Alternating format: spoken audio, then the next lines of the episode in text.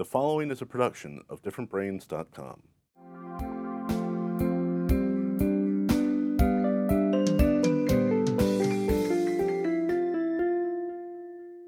Hi, I'm Dr. Hackie Reitman. Welcome to another episode of Exploring Different Brains. Today we're going to be discussing schizophrenia, and we've brought to discuss it with it no other than my friend Dr. Lori Butts, the outgoing president of the Florida Psychological Association and the head of the Clinical and Forensic Institute. She has not only a psychology degree, but also a law degree. Lori, welcome. Thank you, Hackie. It's a great intro. Well, you're a great person. You're easy to intro. Um, what is schizophrenia? Let's pretend I don't know anything, which is not far from the truth about schizophrenia. What is it? So, schizophrenia is a, a, psychotic disorder. So, it's a break from reality. It's um, it can be somebody that's having hallucinations, um, hearing voices, seeing things that aren't there, or somebody that has delusions, believing facts that are not real. So, it, it, it, the easiest way for me to describe it is a break from reality. Somebody who um, who's processing information that is not in alignment with what is going on in reality. So, if someone has schizophrenia, first of all, how do they get diagnosed?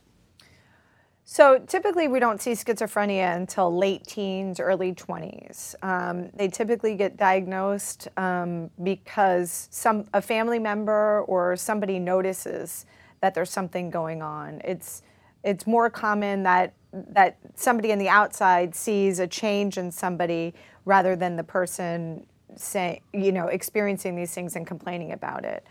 Um, they get diagnosed sometimes, unfortunately, in uh, like the first psychotic break, it's called, um, where somebody starts hearing voices, um, has delusions, and um, is having a behavioral problem as a result of those and becomes um, apparent to whether it be police officers, a doc, uh, you know, somebody, a physician treating them, or to family members. Is it genetic or environmental, or what is it? There's a genetic predisposition to schizophrenia. So, not everybody who has the genetic predisposition is going to get schizophrenia, but so there's a com- environmental component to it um, where stress or traumatic events or something like that can um, increase the likelihood that somebody who has a genetic predisposition to it will get it.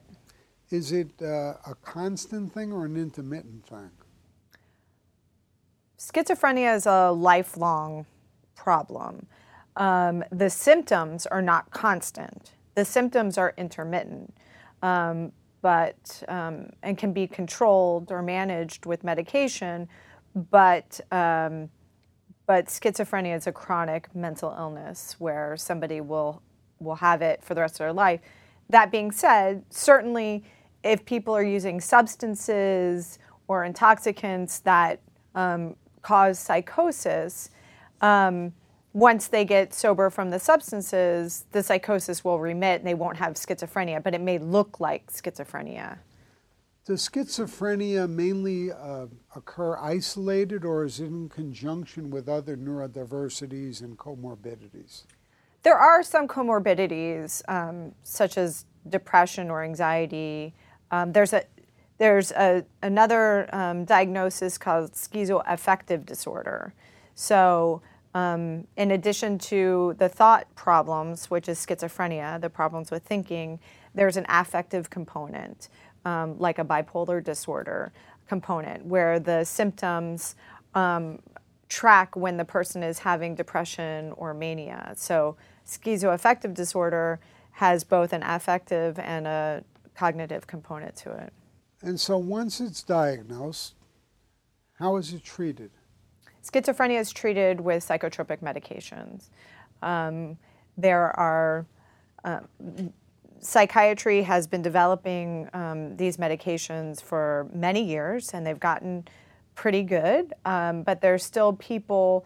There, it's still a trial and error type of treatment um, where uh, patients have to try medications for a period of time to see if it helps that person. We don't yet, we're not advanced enough to where we know this type of person will respond to this type of medication, unfortunately.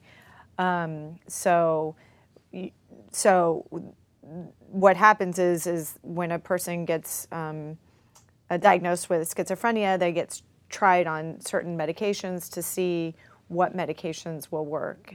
Um, and unfortunately, sometimes they don't work the same way throughout somebody's life. So that may change as a person ages, matures. Um, different things happen in their life. So it's it's it's a chronic um, situation where there needs to be a lot of uh, psychiatric intervention. That's how it's you know treated for the most part, but uh, that's how the symptoms are treated.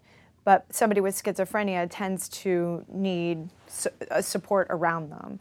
So there's case management, there's uh, group therapy type of um, uh, situations, there's assistance um, with uh, people needing vocational training or, or things like that to try and help support them manage their psychiatric condition and also be productive. Is there a role for the psychologist in a big way with people with this disorder? Absolutely. So the people that do the best with managing schizophrenia have a strong support system. And a psychologist would be a very large piece in that support system, and also getting the family involved to support the person with the schizophrenia. Um, it can be a very frightening diagnosis. It can be unnerving. Um, it can be very misunderstood by family members. Um, because if somebody's not, um, if somebody's having a break from reality, they may be paranoid or suspicious of people in their lives, and that turns family members off. They think that they're being a jerk or they're being um, disrespectful, um, and so the psychologist can provide um, a strong educational and supportive component for family members and people that are diagnosed with schizophrenia.